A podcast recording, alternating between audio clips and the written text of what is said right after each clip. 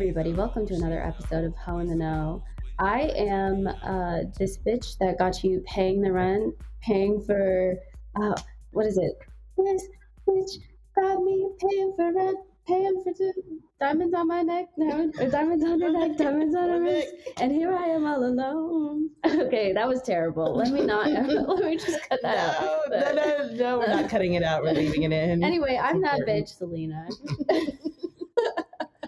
And I'm freshly birthed Corey. Yeah, Corey had a birthday, Birthday. fresh out the canal. Sag life. Yes. It's good. Winter baby. Like, yeah, born in the snow, except no snow because No snow because it's sunny out here. Southern California. Well, it's not quite sunny out here. It's a nice, uh, tender smog. yeah. Smog is the way to describe it. Um, Uh, yeah, yeah. I had a really fun birthday with I was there. Yes, he was there. hmm It was so nice. It was so wholesome, and yeah, Yes. and oh, it ended at the strip club. did you get to see my crush, perchance? No, no, Oh, no. no. Um, they didn't. They were on the list, and then they never showed up. Oh, well, So- they were probably just smoking in the back, zoning out on their phone, because that sounds about typical. That's that's valid. That's valid. But the club was so nice, and everybody was so nice. Yay! Yeah, it was good. It was good. Good. So, um, yeah, and, And uh, we're here joined by the lovely Martana Luna. yes, Hello, Luna. Hi. Hi. Every episode, we begin with a segment we call Historical Hoes. And this week's historical hoe is Nina Hartley. I'm honestly surprised we have not already done Nina Hartley. She was one of the first hoes whose name I knew. The first hoe I might have known. Anyway, Nina Hartley was born Mary Marie Marie, pardon me, Marie Louise Hartman in March 1959 in Berkeley, California. She was the child of a Lutheran father and a Jewish mother whose family was from Alabama. She grew up in the San Francisco Bay Area, the youngest of four children with an older sister and two older brothers. Her parents were members of the Communist Party, USA, and converted to Buddhism when she was very young. As a result, her father was blacklisted in 1957. After graduating from Berkeley High School in 1977, she attended San Francisco State University's undergraduate nursing school. In 1982, her, during her sophomore year of nursing school, she started working as a stripper at the Sutter Cinema and later the Mitchell Brothers O'Farrell Theater, also doing photo spreads for Hustler and High Society. She made her foray into the world of pornographic movies during her junior year in 1984. She was inspired to do porn after seeing the autobiographic after seeing the autobiography of a flea alone at a theater in San Francisco. Her debut performance was in the film Educating Nina, making her a protege of Juliet Anderson. She graduated magna cum laude from nursing school in 1985. She was a registered nurse per the California Bo- Board of Registered Nursing until her license expired in 1986. In the 1980s and early 1990s, she starred in several of the Debbie Does film series spin offs, such as Debbie Does Dishes and Debbie Does Wall Street. In 1992, the year I was born, guys, she directed her first movie, Nina Hartley's Book of Love. For many years, she also toured the United States and Canada as a stripper and made personal appearances at adult sex shops, adult shops. In 1994, she began her line of instructional videos that are marketed under the Nina Hartley Guide brand. A long-time board member of the Woodhull Freedom Foundation, Hartley considers herself a liberal and outspoken sex positive feminist, although for a time she was a socialist activist.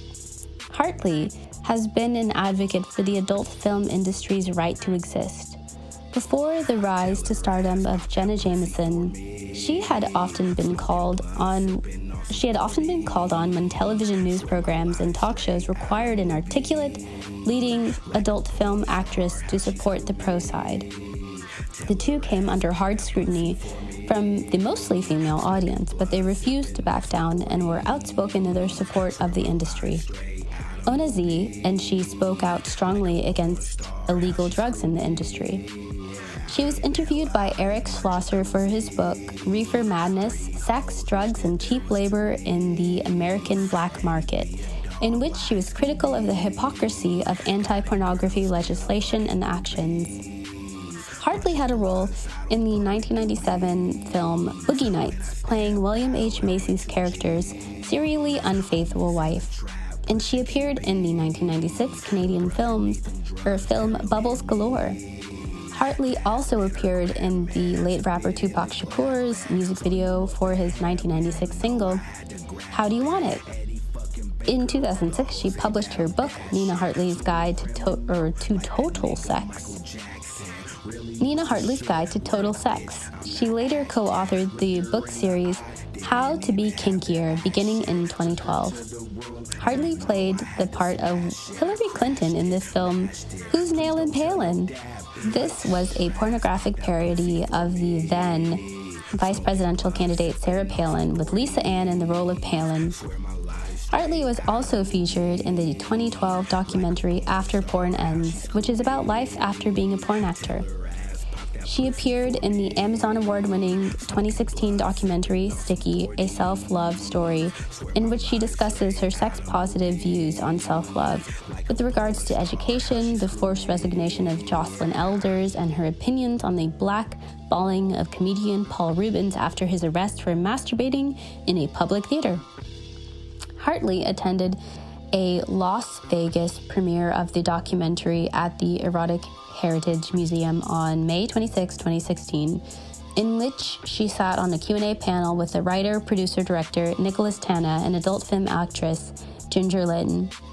As of 2021, Hartley has remained active in the industry, appearing primarily in mature themed pornography. Mature meaning MILF or GILF. She has lectured in several universities such as Harvard, Berkeley, Dartmouth, and the University of Wisconsin La Crosse, in addition to writing, co authoring, and having chapters in a variety of books. She has also won several AVN, XRCO, and other awards. In her private life, Hartley is openly bisexual. Um, and uh, yeah, she's just living life, having a great time. She's being amazing, and I'm just really happy she exists. And that is the life of Nina Hartley, this week's historical hoe. Like Scooby. Got a girl still fucking groupies. Bunch of bloods, I don't fuck with doobies. Thank you so much for inviting me. Thank you so much. Also, we're joined by uh, Luna's Menagerie. Yes, uh, puppies. There's a couple pups. Yes. Um, hello to the pups. Shout out to them. I'm weak. I actually just had to change my room. They were uh one of them started like screaming. I was like, "Oh no, no, no, no, please!" I know this is not the right probably- time. Yes. You So know, now I am in my of our faults. room. Yeah.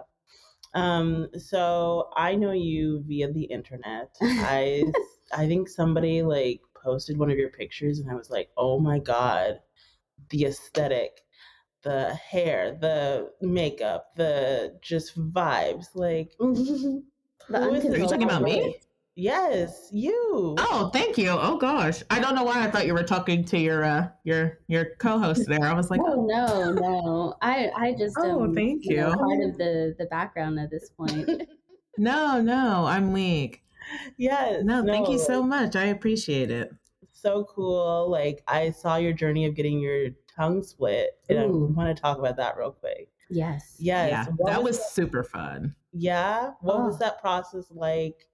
Tell us about What was the pain level? Yes. What was the recovery time? Um, recovery did- time is a week. I got to Okay. take my stitches out after like four days. Um, but I would say the pain scale is difficult just because for the actual like splitting process, um, I was numbed.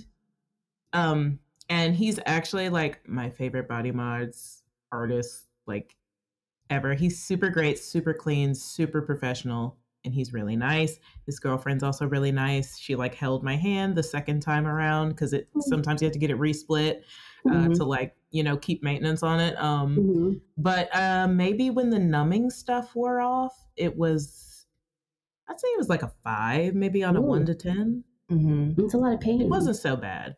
But it was kind of a different it was a different kind of pain. You know how like a pain with like a piercing is kind of like a shocking kind of pain where you're just like, oh my God. You know, and like I had my nipples pierced and it was one of the worst things I've ever had done, like at all. Um and it was just it was incredibly painful for like days and days and days. But with my tongue piercing, it was just a different kind of pain. It was like a heavy, swollen kind of ugh, kind of, you know, it wasn't it Mm. wasn't so bad. Hmm. Yeah. Were you on a fully liquid diet or were you able to like eat food? Yeah, your face right Um, now. I was able to eat foods after I took my stitches out, but that's just me personally because I didn't want to. One, I didn't want to bust my stitches. I busted a stitch the uh, second time I had my tongue split, and so uncomfortable. Oh my gosh. Um, Mm. but I, I had. What did I even eat? I think I ate grits with like no cheese, no milk. Like no, you Oh. cannot. There's no dairy in Mhm. that shit. Like you. Oh, excuse me, I didn't mean to curse. There's no dairy Oh, no, dairy no, in that. fine, fine, yeah. Yeah, I mean, this is Okay, good. podcast, Yeah, we so- talk about- Right. But like, yeah, it's uh, I had like grits, and I think I made like ice smoothies or whatever. Like it was uh, but the ice was just to keep the swelling down. I think the second time around with just the uh, resplit, I ate like an entire box of popsicles, but Mhm. it was okay. Sounds Uh, appropriate. Yeah, yeah. So you're heavily modded. Um, what has that? Or have you always been before you got into the industry? Were you modded, or um, did you start going on that journey afterwards? Um, no, I think I've okay. So just heavier within recent years. Um, but I would say yes, because I wasn't allowed to get tattoos and piercings and stuff until I turned 18, per my parents' warning. Mhm. Um, so I wasn't able to get anything done. So when I turned 18, um, I was just pretty much like I was still in cosmetology schools, like right out of high school. Um, I was getting tattoos, piercings, whatever, whatever. But my first audition that I ever had at a strip club was when I was 18. Um, but it was within the city of Atlanta's um, 21 and up perimeter kind of thing. So I wasn't allowed to dance there, obviously, because I wasn't 21. And I was like, fuck. But um, it was the first time I went. So, but I knew that I wanted to be in adult entertainment before I even left the womb, probably. But before I even left high school, like I already knew. Yeah, I feel like some people are just chosen. yeah, Mhm. yeah. I actually do too. That's actually a really good thing to say because there's so much in this industry. I genuinely feel like you've, you you have to be built for this. Like of Mhm. course you can jump in, you can try it, you know, you can dip your feet in the water, but like please know you're out. Like please please know your out points because it is it is not for everyone and when a really bad experience happens, they're they're you know, they're inevitable sometimes but when a Mhm. really bad experience happens, it can really deeply affect you. It can mess you up. So that's with Yeah. anything though, but yeah. especially with something like pertaining to your body or, you know, your safety. Yeah, and there's not necessarily like like legal protections or No. um a lot of resources for it. Like, you know, if you have like a normie job, like, you know, you have HR usually. Mhm. Mm. And even though HR isn't always great, it's there, you know. But if Mhm. you're working at a strip club, there's There's just like a tacit acceptance that you will be sexually assaulted and you'll have to get over it. mm, Yeah. And like the great thing about the club that I currently work at though, and I loved this because when I was filling out like the application, all the paperwork and stuff, um, they actually have the name like on the paper of an attorney that like if you have been you know sexually assaulted somebody at this club sexually assaults you like whether they're on the clock or whatever whatever we have an attorney for y'all so i That's was like fantastic because whoa baby at the other club i worked at i got somebody kicked out actually um it was on a saturday and he came in and I guess I don't have to get into that story now. If you want me to talk about it, I I definitely mean, will. if you but want to go there, Yeah. honestly, like I'm here for it. it, it was just it was a normal day. It was just like a regular day. It's not like I was having like a horrible day or anything like leading up to this. You know, it was just regular. It was a bit slow though, but I was so I was like, oh, I wish somebody would, you know, I need somebody to come in here and give me some, give me a bag. Mhm. But unfortunately, the person that came in, I had an issue with this customer before. Now he does tip well. He does not tip well for what he wants you to do though yeah. Mhm. which is why I never get very far with him because eventually he wants it all. And I'm just like, Yeah. yeah, no, I'm not doing that. Um, Mhm. There's a couple of girls. That's one thing that everybody needs to know too. If getting into this industry, it is inescapable. You are going to meet somebody at that club that is doing more than you. Um, and that's cool. You know, obviously, full service, I respect, have the utmost respect because I couldn't do it. I have, I'm not built for that. But I just feel like it's the wrong place kind of situation. Like, because it allows people to come in and they think, you know, oh, well, they're going to do it too because, you know, they do it and Mhm. another girl did it. And, you I know, mean, it's just always stick think- to your boundaries. I, I Mhm. definitely think it's important to stick to your boundaries, but I will also say that, like, I don't think that most customers will go for somebody who's not their type for full service Mhm. necessarily. Like, even if, like, you know, there is somebody who's like willing to go, you know, 100% there, do whatever they want, even like some girls who like do anal in the club and all that, like, shout out to them. But, Yeah. like, you know, if this dancer is not their type physically, emotionally, like whatever, like it's kind of in my experience, I found that it's pretty rare that they will actually go for that person. Like there's a lot more of like the personal element in like who people are willing to do sexual sexual stuff with. Um Oh yeah, for sure. But like people I feel like a lot of it and I'm sorry, I hope I didn't just like cut you off, my bad. no, you're good, you're good. Okay, but like a lot of especially it also depends on like what area you're in and all that Yeah. kind of Mhm. stuff because keep in mind I live in Atlanta and this area is not good. Um not just Atlanta in Mhm. general, just the area where the other club was. Um it was like off Metropolitan. It was not a good area at all. Um so, you know, the clientele that we attract, they're not the best people. You know, they have money. That's great. We love that for them. Party. Um, Mhm. But they come in with the mindset that, yes, I'm going to come in here and I'm going to be able to fuck somebody for cheap, or I'm going to be able to, you know, hassle some girl down to get her to, like, you know, do something that's beyond her limits because I have this money and she's going to do it for this money. Depending on where you are, you know, I just feel like you should always take that into consideration. Like, depending on where you come from, what your boundaries Mhm. are, and where you're going to be working, you have to be prepared.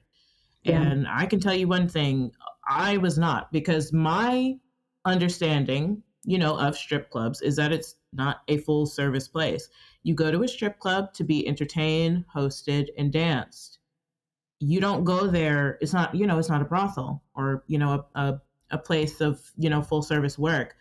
And I am an escort. I don't do full service because, like I said, I'm just kind of not built for that. Shout out to all my full service girls because, oh my gosh, you guys are the greatest of all time. Holy shit. Don't know how you do it. But I, you know, still have to deal with that. And people will still, like, whether you're their type or whether you want to or not, they will try Try to it. force you. So I guess I was this guy's type, you know, that's cool.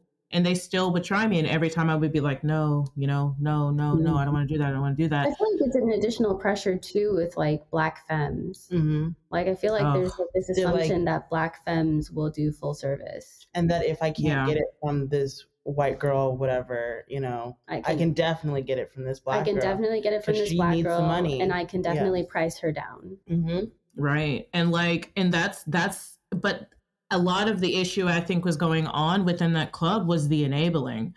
You know, the, some of the dancers in there, it wasn't all of them, you know, and like I said, I really just genuinely want to make it clear. I have no issue with full service. It's just, I feel like it was more girls that were doing it that weren't doing it.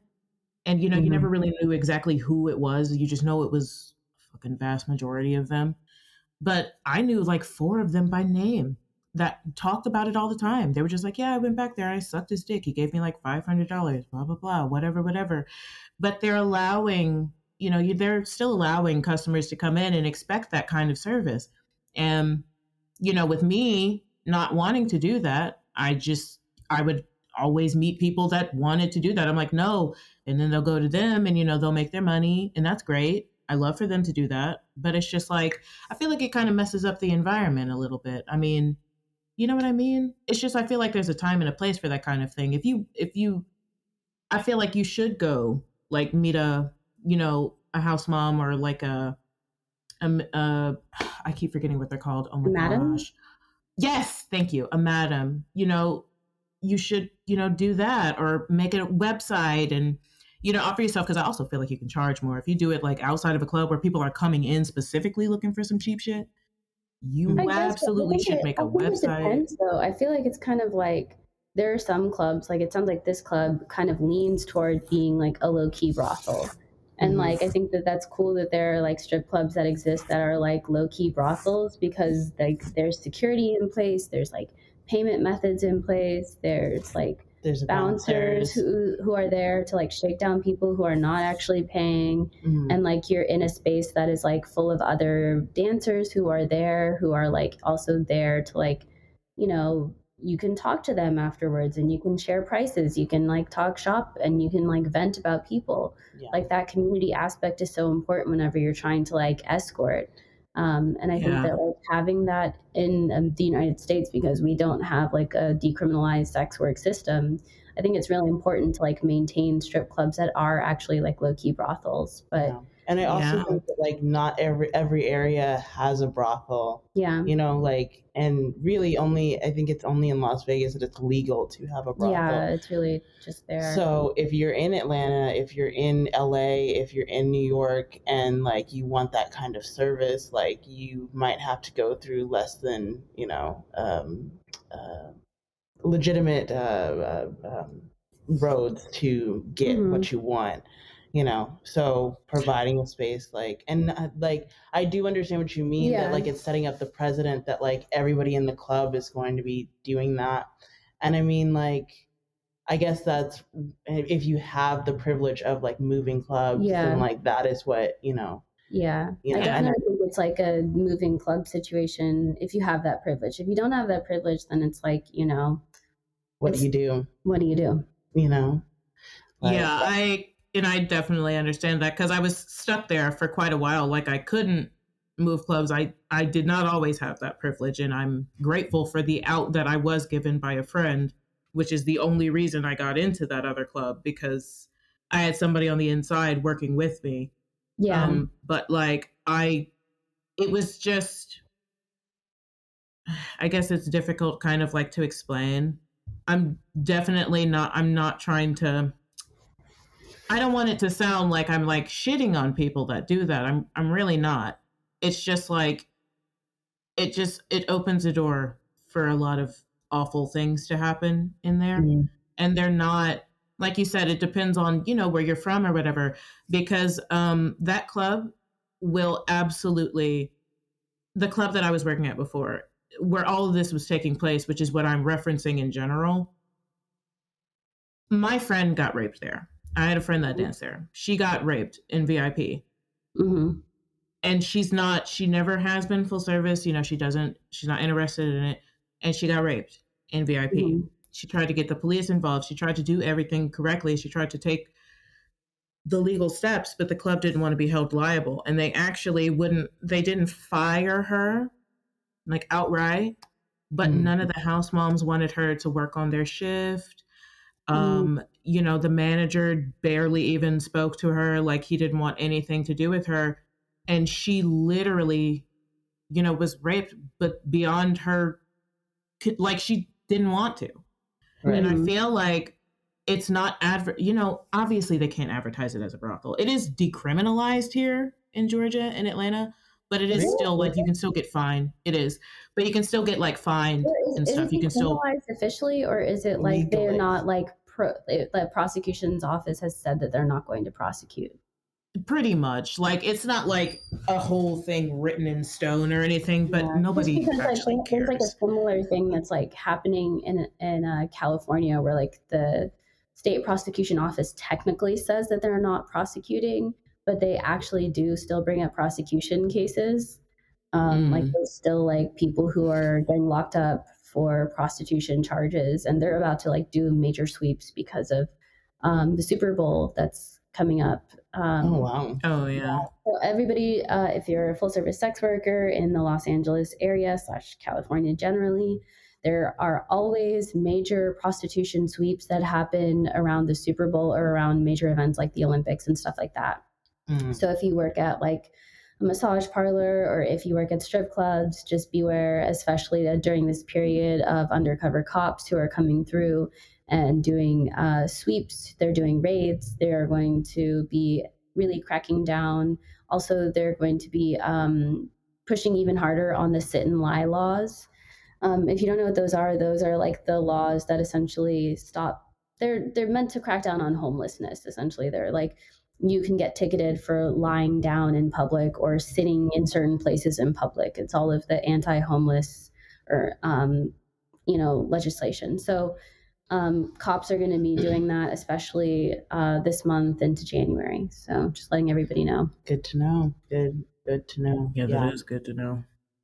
Yeah. But I had it's oh no, I forgot what I was talking. Oh yeah. It's um it, it it's just they didn't want you know, the club did, they didn't want to be held liable. Yeah, Like I said, that's why at the new club, it's great because they had an attorney in place. They named him on the paper. But at Yeah. that club, you know, like I was saying, obviously you can't advertise it as like, hey, you know, they get wild in here. But like, you know, they this is not it's not a place where it's known that it's a it's a brothel. You I know, mean, they're it's not probably they're probably like there's all of those message boards online that like Mm. that um, that.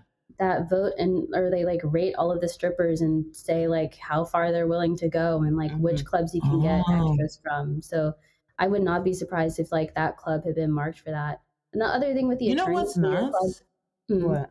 hmm is like probably like probably that came about because some strippers sued over being sexually assaulted. Like Mhm. it's pretty rare for these clubs to like actually have any of this shit in place like because Mhm. they care. Right. A lot of times it comes from strippers like bringing on legal cases and forcing clubs to do the right thing. So you know, it's it's really Yeah. a fucking rough, shitty system. And I'm, you know, I know, I imagine that the stripper who did that probably got like iced out and like all that shit hmm but um, shout out to all of the strippers who are taking um, you know who are bringing forward cases especially civil cases because criminal cases are a lot harder to prosecute Yeah. um, and are not being yeah. quiet about.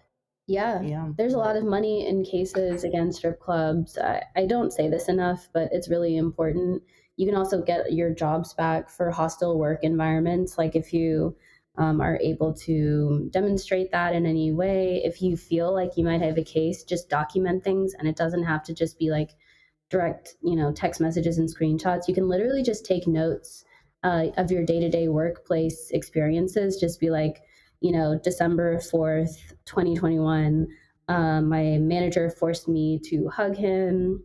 I had to pay $20 to the to my manager and $10 to the dj and for you know $20 to the bouncers and $20 to the uh, bartender whatever. I had to pay all of these fees because that shit is illegal you guys you should know that it's illegal.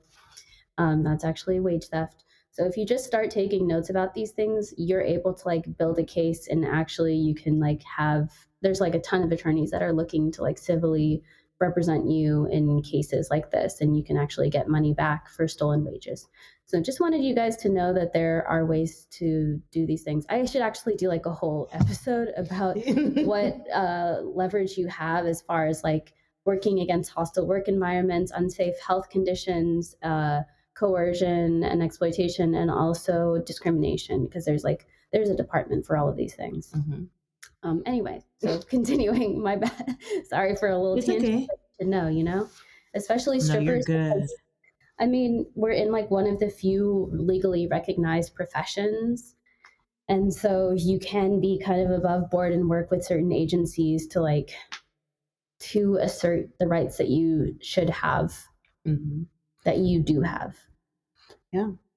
Um, so you said that you um, escort as well. Um, I know you recently got a website. Um, what has that um, experience been like? I know you um, alluded to the fact that like you feel pressured sometimes in those situ- with those clients as well Mhm. to be full service. Um, Yeah. How have you been able to assert your boundaries and um, what does an escorting session look like if it doesn't involve full service for you? Um, I guess like how I avoid it is mostly like screening, making it blatantly clear, you know, what I do and what I don't do. You have to send over, you know, like the right paperwork and stuff, just in case I do have to sue somebody for, you know, assault or rape or something like that. But, you know, when it comes down to it, I just feel like your personal safety kind of like, oh my goodness. ah, great point. My mistress actually yesterday, she was telling me um she knows how to like she now knows how to insert like a female condom and stuff just in case, just in case. I feel like everything needs to be put in place just in case Mhm. um, you know, anything were to happen, just better safe than sorry type situation. Um, because, you know, it can happen and it's out of our control. It's not like we're able to, you know. There's a lot So variables. Yeah. with the screening and stuff, I always make sure I have the ID, name, all that stuff of the person I'm going to go see. I have four different people who I send my location to at all times. Like if I'm going out on a date for companionship, pro sub, whatever it is, if I'm going out of town for um a private event like somebody wants to take me to boston soon for like new year's and stuff i'm going out of town i'm sending five actually now because i asked one of my other friends i have uh five different people i send my location to i send them red flags everything like that like if this this this this and this don't happen hmm it's a problem right. Yeah. Do you get deposit or do you um like a deposit or have them send deposits first? i do i do take a deposit at time of booking uh before service so yes Yes. but I to for it to look like for what it looks like for me, um, and on my Fansly and all that stuff is where I post like the stuff that I actually film from my sessions, like either with my goddess or papas or whoever I'm with. Um, if they do allow me to like take pictures or film, it goes on my Fansly and they're for sale. Um, but I mostly deal in like sensual BDSM and like eroticism and sensuality. Um, it doesn't require, you know, full on sex. It's there to kind of like, I guess it kind of can be similar to what a strip club is really, I guess, you know, supposed to, uh, like, I guess, be by definition or whatever. Not, uh, I guess, like what some of them are, but, you know, I guess what it's technically supposed to be is when, you know, you're just there to For the get a feel for what's going on. Yeah, it's for the entertainment. Um, kind of like how fetish parties go yeah. um, or like a similar situation like that. Like you're not having, well, I mean, some people do, and you know, party, but you know, you don't have to have like full on sex. It's more of just a experience. It's also a learning experience for a lot of people, especially getting into new kinks, new fascinations, and things. Um, and I love educating people. I actually want to get into adult sexual education later in life. Uh, it's one of like my big goals because I feel like a lot of people get the lines blurred between like abuse and like actual BDSM, and I would love to Mhm. yeah. teach the uh, difference between that, especially coming from a sub's point of view. Yeah. Hmm. Oh yes. That's so like, important. So important. Like I feel like like and I mean I don't know why, but like a lot of the narratives that come out of like BDSM, a lot of the people that like are getting interviews or getting, you know, mainstream sort of notice are like, you know, DOMs and like that's negating a whole experience that like submissives have, that pro subs have. Like yeah. I think Yeah. that's important too. Yeah. I mean, there's just so much, um, I mean, mapping that subs do. Like, you just don't, I don't know. I feel like the subs, like, have the experience more. Like, they're the, the ones dictating where things go, where the limits are much more. Like, you know, it's all around their bodies and pleasure and, and levels of enjoyment. I don't know. Like, it just, it doesn't make sense that DOMs would be Yeah, the Taking the ones talking about it, like And Yeah, also, like, for sure, because when you're like a sub, or like when you're submissive, a lot of people tend to just think that that's just how you are as a person in general, when that is Mhm. absolutely not the case.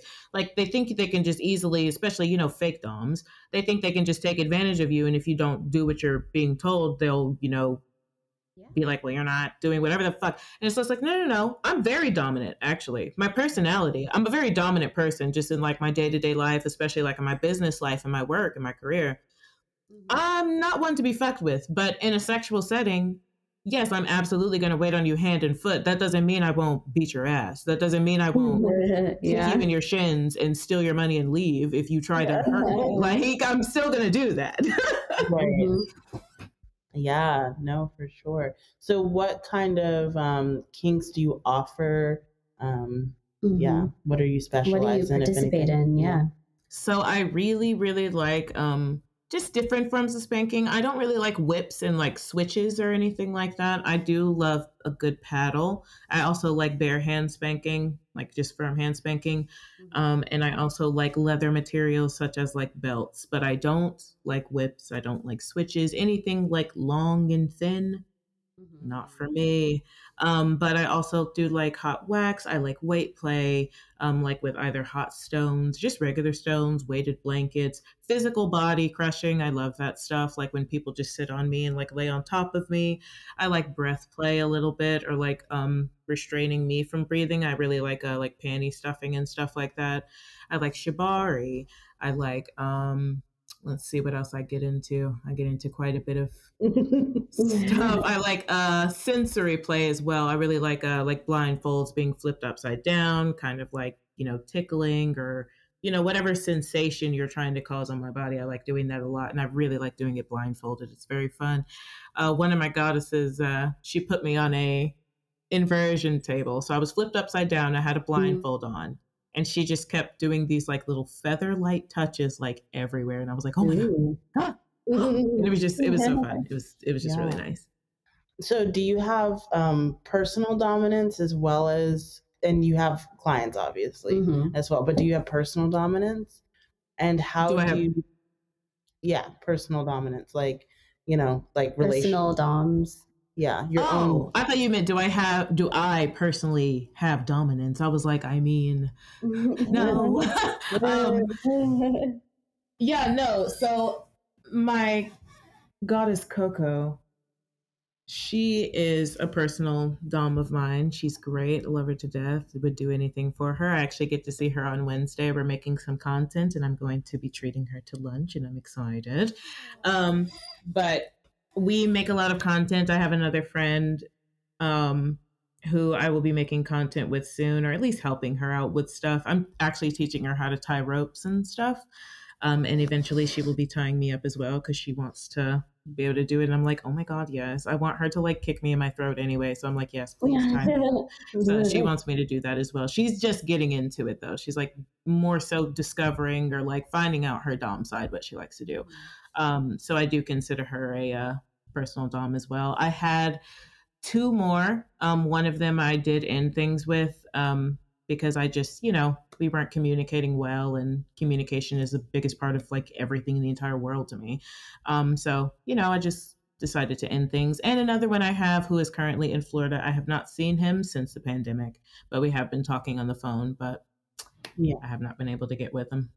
and I, I, I think my experience is that like when you have a personal dominant and like you are doing sex work or doing um, pro sub work, like there might be a tension between, you know, oh, you're serving this other person. It does that. Has it ever happened for you? You know, how have you communicated? No. No, definitely not. I I mean, because it's it's it's for work. It's my job. I feel like if it's not understood or if it isn't communicated properly, that you know we're both in agreement with it, then personally, just on my end, I would have to end things. I can understand jealousy from even an outside standpoint, but it's just what I do for a living. It doesn't have to be anything personal because, you know, I mean, these are clients and it's personal to me just in general because it's personal in the time, but it's not like I'm going to them back and forth specifically because I am seeking them out. They are seeking me out. Mm-hmm. And I would have a personal dom because I'm seeking them out. I want them to have, you know, that with me. I feel like it's just more of a personal relationship with a personal dom than versus with a dom client, you know? Mm-hmm. So if it did come down to it, honestly, and somebody had, you know, an issue with it, then that's fine. You know, we'll just have to either try and make it work. And if it doesn't work, then unfortunately I will have to uh sever the tie or they can sever it themselves. Yeah. So you talked a little bit about fake doms, which I hate fake doms. Like Mhm. as a dominant, I think it, it like it ruins it. It ruins it because then people like have really bad experiences and maybe you're not opening themselves up to experience everything that they possibly can can experience. Um and I think it, it's just so frustrating. They give us a bad name. Like Mhm. Yeah, absolutely. I can completely agree because honestly, I feel like people when they come coming with um, you know, like fake dominance or whatever, they create an environment where it's like I said, it's abuse over over anything really because some people don't know boundaries. They don't know how they work, especially coming from a dominant standpoint because when you are dominant, you are supreme. You are that bitch. Like you are that girl or whoever mm-hmm. you know like you own the moment you own the situation you own the person pretty much so like when it comes to fake doms you know a sub like me in, encountering a fake dom obviously i'd be able to tell but you know from an unexperienced sub they could be coming from you know a submissive standpoint and just be like oh you know i'm not really comfortable with that. And then the fake dom not thinking you know oh okay well it works on communication you know sometimes you do have to compromise sometimes you have to make your sub comfortable with something or not make them but you know you have to talk to them talk them down. I had one session i had one session with my goddess coco and my papa um whose name i will leave out because he doesn't even like to be filmed and stuff but i had a session with both of them because i also do couples um but i had a session with them and my goddess coco she's very sadistic um and she really likes you know she likes messing with you like I didn't think she was actually going to hurt me, but in a minute there, I was panicking because I one of my hard limits is electrocution and anything like that. Um, so you know, she pulled out this little zappy thing, and I'm hearing it, and I'm like, no, it's electric. I don't want it. No, no, no, no. So you know, I got scared. I I know she doesn't know this, but I know this. I genuinely felt like I was going to cry. I got very I got very scared. You know, so my papa came over and he was just like, you know, do you want to do this? If you're not okay with that, that's okay. We can move on. We can do something else. And I calmed down quite a bit. And I actually did end up trying it. And it was actually kind of interesting. I didn't like it in the end, but I'm glad that I did give it a shot. Because at first I was like, okay, that kind of tickles. And then after it got a little rough. So I was like, mm, I don't like that. But, um, you know, and, you know, them not coming from that background or not having that knowledge of communication, you know, they'll be like, well, if you're not going to do what I said, then, you know, they'll say something rude or, or something for having yeah, yeah. yeah. And like And I don't like that at all. Yeah. No. Like yeah. Uh so how, how what is the process for you to like communicate your limits with clients? Like do you have a separate conversation with them? Do you Do you have, have a like a do you, yes, do you- or do you say I only do these things and Mhm. that that's it? So, actually, written on my website, like I said, I don't have a lot of hard limits. I just have a few. So, you know, it's not like I'm going to be like, we can't do this and we can't do that and we can't do this. And if, you know, somebody is like that, that's cool too. Always say it. But for me, I just like to say, I do this and that. And if they ask me, oh, do you do this and this? I'll say, no, I don't, but I do allow this. Like when it comes to conversational skills or just any kind of like communication, I feel like I bounce off a lot of like other people because I'm trying to see where their mindset is. I already know where mine is, but I want to make sure when I get there, everything is like I blatantly said. So if they ask me a question, I'm going to answer it thoroughly and in detail. Like, not going to kill the fantasy for anybody, but you know what I mean. Like, I'm going to be like, Yeah, you have to um, like sometimes I allow people to like use vibrators or whatever. That's fine. I just don't allow any kind of penetrative Mhm. sexual act um, for either party. So, like, you know, if they're just like, oh well if i you know can i touch myself cool that's fine okay can i like come on you no no no no no no no we're not doing all that. You know what i mean? So it's like i feel like you just with when it comes to that kind of thing i answered the questions in the moment sometimes but there's other times where people straight up will just ask me while we're during before the booking or whatever and i will answer them i have no issue. I am embarrassed of nothing. I will tell them everything. Mm. So, do you bring your own arsenal of toys? I always feel like it's very like it's fun as a dominant to like bring a little suitcase, like pop it open and be like, choose, Choose your implement. choose your implement. you know, i love like, what does that look like for you on the opposite end? Do you bring your own toy? Or I, I assume you probably do, since you are the so provider. actually actually since i don't do like anything penetrative or really that's going to like go inside of me or mess with too much other than like sweat or whatever coming from me um i don't really have a ton of things in my at my home at my disposal. Usually i do rely on the dominant that that i am coming to you know whatever. I do plan on renting a space soon so i can make my own little sub layer for myself and then i'll you know be telling them come to this location we'll do it here and i would like to build my collection. But believe it or not i'm very very recently getting into this. I knew that i've wanted to do this since i was like young and i started like online sex work when i was like 18 but i'm just really getting into this this year. Doesn't mean that i haven't always had a plan and i already knew about all this stuff because i've been researching it for years but Mhm. um I don't have a big collection myself, and actually, a lot of the uh, times that I have had any kind of session, I have used the Dom's personal arsenal of things. I have a whole Mhm. closet. okay. One day, I'll have a whole closet too. yeah, Yeah. goals. Oh, um, so I wanted to kind of go back to um, I wanted to talk about like sexual assault in the club um, because you mentioned that you have been assaulted um, and that there's just like some useful things to know as a dancer going into this to the situation and like how to protect yourself, how to advocate for yourself, things to look out for, um, or and also just like I guess you know on the other side like ways to comfort yourself or like you know strategies for coping because not that anybody should uh, acclimate themselves to being assaulted but i think it's also like it is something that happens. And i think it can be useful for people to like think about coping strategies or to just have like an idea. Um, could you talk maybe about your experiences and i don't know how it affected you what you learned how you moved forward and how you um, protect yourself Sure. So a lot of it um, was really self talk. I've been sexually assaulted, I think, a, I mean, a number of times. But honestly, the most times I took it seriously was like three times. Oh, and I just remembered I didn't finish the story from earlier, but since we are jumping back into it, I'll continue off.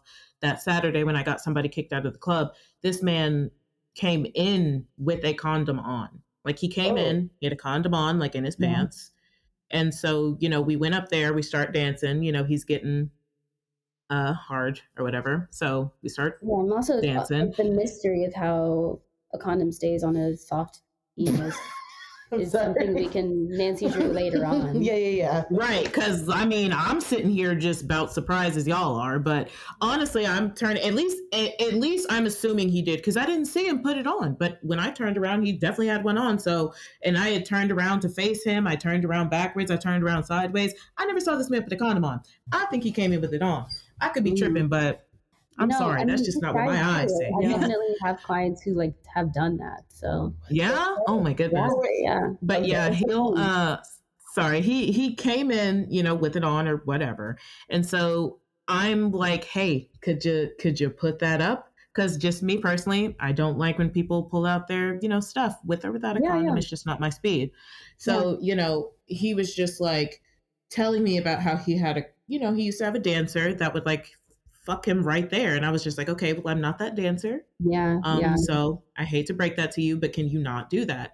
He was just like, okay. So then I turn, you know, he turns me back around and is just like, fine, whatever. And I'm like, okay.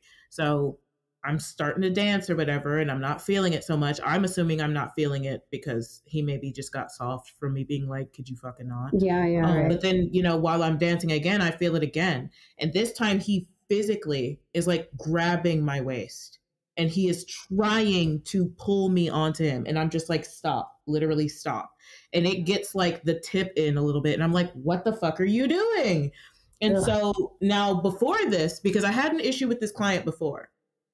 And this time I was like, if he pulls this shit, I'm getting him kicked out. I don't care what Yeah. the circumstances are. So I had already told my manager, "Hey, watch the cameras. I had an issue with this man, and I'm I'm if he does it again, I need him to get out of here. He Yeah. tips well, but it is not worth it." And Yeah. you know, they told us to do that. They told us if you ever have an issue with somebody, report it, and I did. Um, and he did end up getting kicked out. My manager did see on the cameras, you know, he's trying to like force me, and I'm turning around. I'm telling him to, you know, not do that. I'm trying not to make a scene. I'm just like, Mhm. stop, you know, stop. yeah. So yeah. he comes out and he kicks him out. He tells him to grab his shit and let's go. He spilled his drink on my phone. Uh, So I was like, wow. But, you know, it was fine. But it was just like, ugh, come on, dog, get yourself together. And so, you know, he got kicked out. But the thing to me is, is my manager started acting super weird to me afterwards. It was kind of similar, I guess, to the situation where, like, you know, my friend, she was literally raped. And they were just like, yeah, leave us alone. they're like, stop Get making out of here. it, Stop talking about it. Yeah.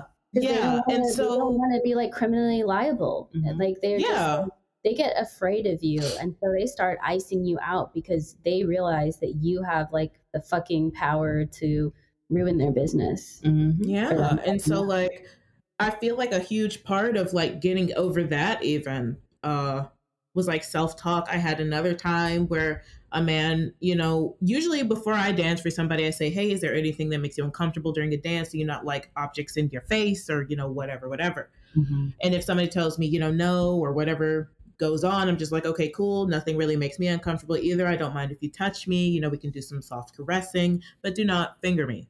Do not ever shove your fingers in my shit. Don't do that.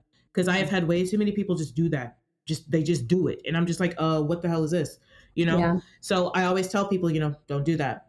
I had an issue with another client that would do it even after I told him, hey, don't do that. I don't like that. I had to physically push this man's arm to make his fingers like come out of me. And I Yeah. just was like, we're done. We're done. And I Mhm. took my money and I left, you know? And so it was just it's it's times like those where I just kind of cope with it by just telling myself, you know your boundaries, you know, but also you know where you are. It isn't your fault. It's not anything that you did. Um, and it's also very difficult to prevent. Just know that it does unfortunately sometimes come with the territory.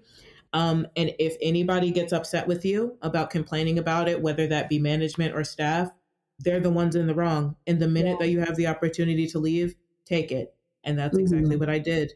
And now I feel like I'm actually in the right place at the right It's time. good. You know, Yeah. I feel like self talk is very important. it's really important. It's also like if you have the privilege to be able to like switch clubs, like it can be good to to move clubs where I mean, especially if you don't feel safe somewhere, you know, like That's why I feel like also it's very good to make friends. You know, obviously Mhm. not everybody can just easily make friends, but if you do have the gift of gab, you know, talk to people, network, always, always network, especially in this in this industry. Oh, Yeah. you have so many people that can get you so many places by your mouth. Literally, that's it. Like, and I that's how I had, you know, the liberty I had to wait a month and a half, but he still came through for me. He still Yeah. came through while I was stuck at this other club because this was a man, he just came in, he fixed the CO2 tanks. And I that's why when you were saying it was your birthday and you're a Sagittarius and stuff, I was like, oh, that's my favorite. Because that's how I met him. That's how we Mm. became friends. He came in, he doesn't do anything but fix the little squirt guns behind the bar and he leaves. He doesn't even work at the club. You know, Mm. it's just he told um somebody, I think he was talking to the bartender, he was like, Yeah, and uh, I'm a Sagittarius, so and I was just like, You're a Sagittarius? I love Sagittarius. That's like my favorite sign. It genuinely is. I love Sagittarius to death.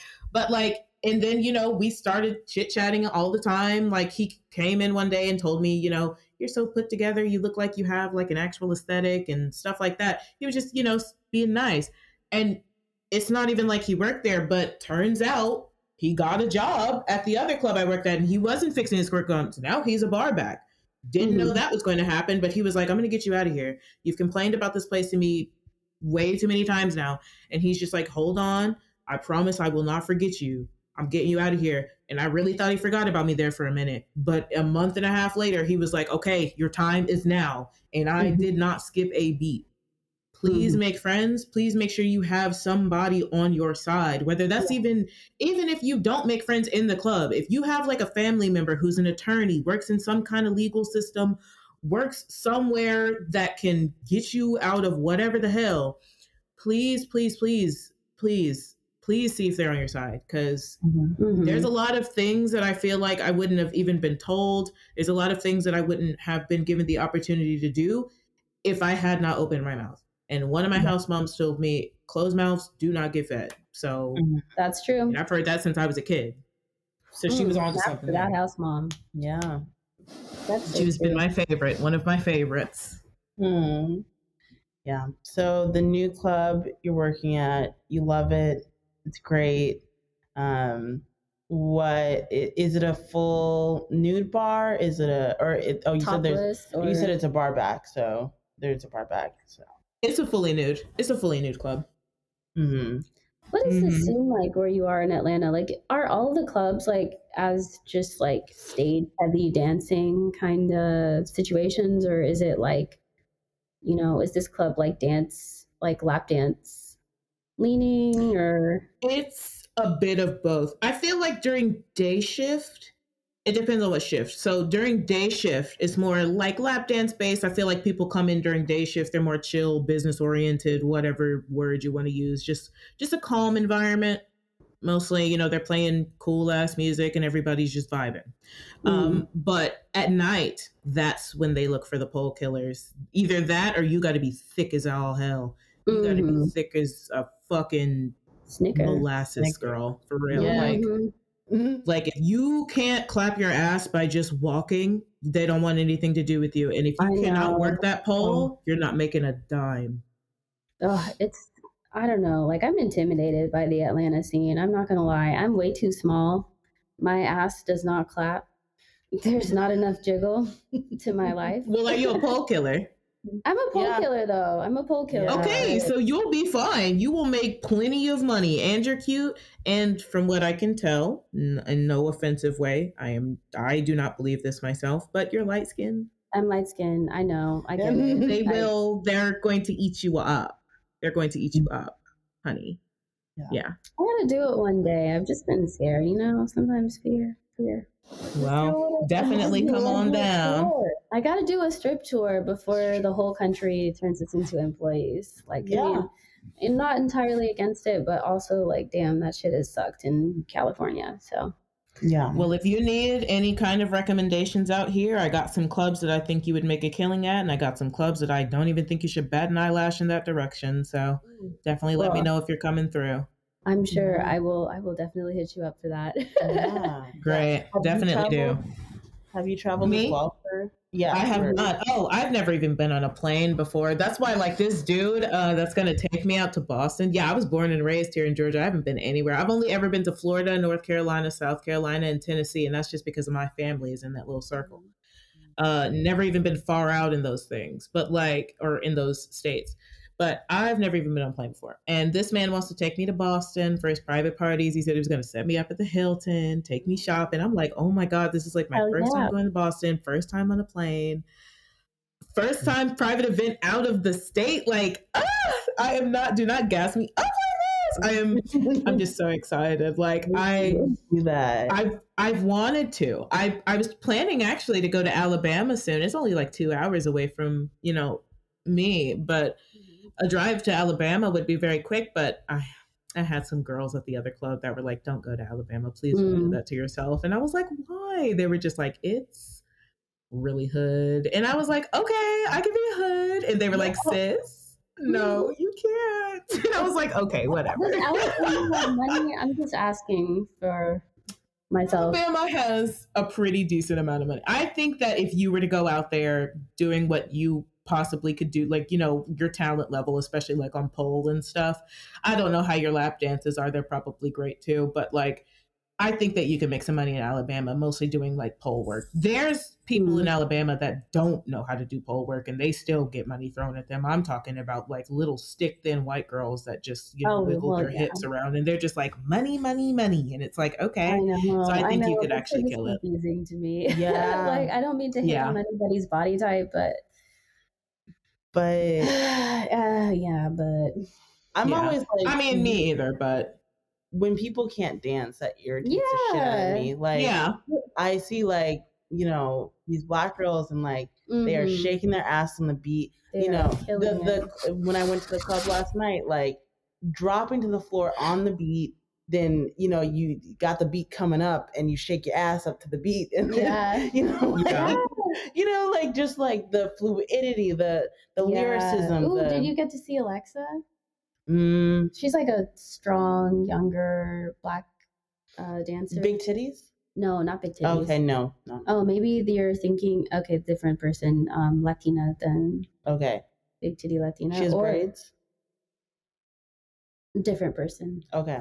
Anyway. Anyway, yeah, yeah, yeah, yeah. But but the the like athleticism, athleticism mixed with the- the, the- sensuality, the Yes. body, the and then I just see like nothing white girls that just they just ah Bob. it's Bob. They can't walk in heels for shit. Like they're you know they just hold the pole. yeah, for support. you know it's just yeah exactly for support. You know um yeah, Yeah. and, and it's just I I get upset. I get Yeah. upset because I'm like, I definitely do too. Like I can understand, you know, they're pretty or whatever, so that's why they got hired. But I do feel like it does take a level of talent, you know, Yeah, in this industry for sure. Like whether you're talented on the pole or whether you're talented with floor work, that's fine. But if you just kind of don't do either of those things, um, because like I'm, huh? it's like you're not a dancer. yeah. Yeah, it's like you're just a beautiful woman who is sitting in my spot. like maybe be an escort or like be a Yeah. model or something Yeah. like yeah, and You and I just because like I'm not a pole killer. I am by no means by no means like I can do things on the pole, you know, but I just learned how to invert. But I'm very very good at lap dances and I do a lot of floor work. I mean, when I tell you I get down on my fucking hands and knees, I do everything for those dollars, girl.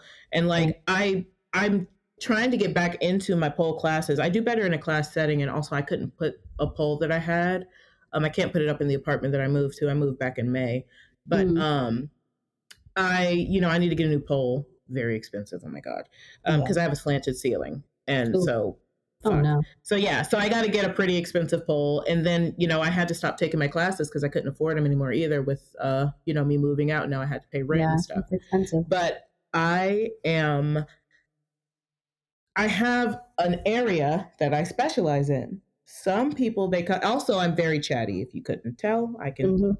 very long-winded and we'll talk about one thing for a very long time. so a lot of clients, you know, they like my personality and then when I take them for a lap dance they're like, "Oh my god, I'm about to nut right now."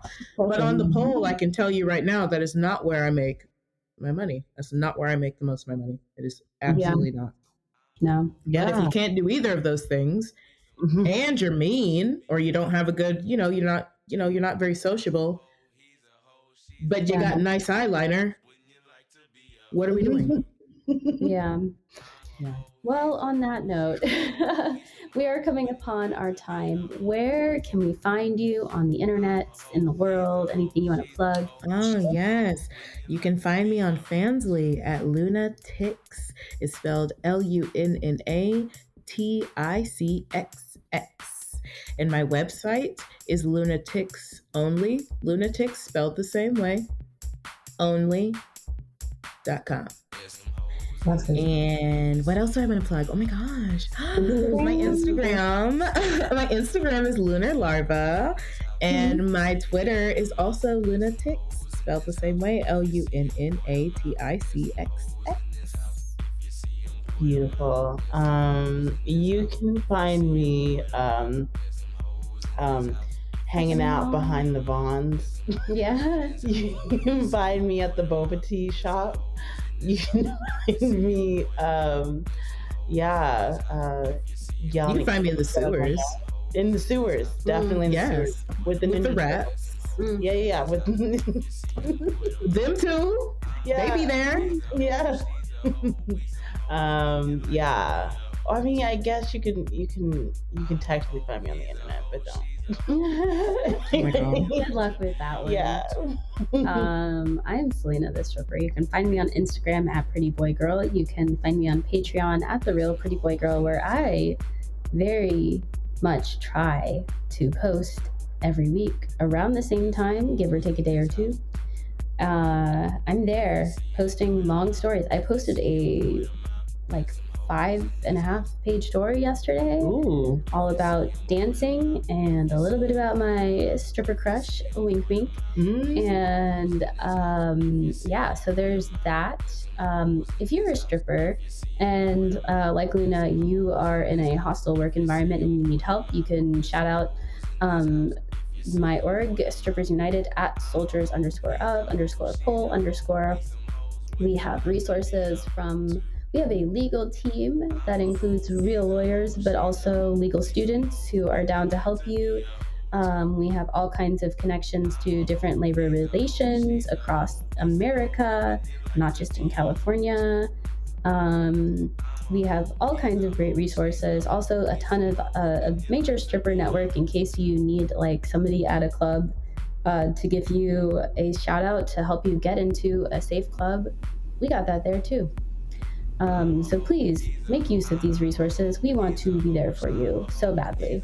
Um, and uh, yeah, what else? Is there anything else? have else? a good winter solstice. Oh, have a great solstice, guys. Yeah. Um, yeah. Happy Hanukkah. Happy Yule and Hanukkah and holidays. Kwanzaa. Yeah. Happy Kwanzaa. Yes. Um, all my descendants of chattel slavery Shout out to the Shout chattel slaves. Yes. Um, yeah. And uh, yeah. That's it. That's it. That's it, guys. Um, oh, and the lyric that I forgot earlier is this bitch got me paying the rent, paying for trips, diamonds on her neck, diamonds on her wrist, and here I am all alone. And that was um, what I meant to say. but you know what? I messed it up. It's okay. I'm sure that there are people who have just been like hella upset. Like all of the their OCD is just screaming at me right now. I hope that I was able to scratch it just now. Yeah, that's it. All right, and have a great week. Okay, bye guys.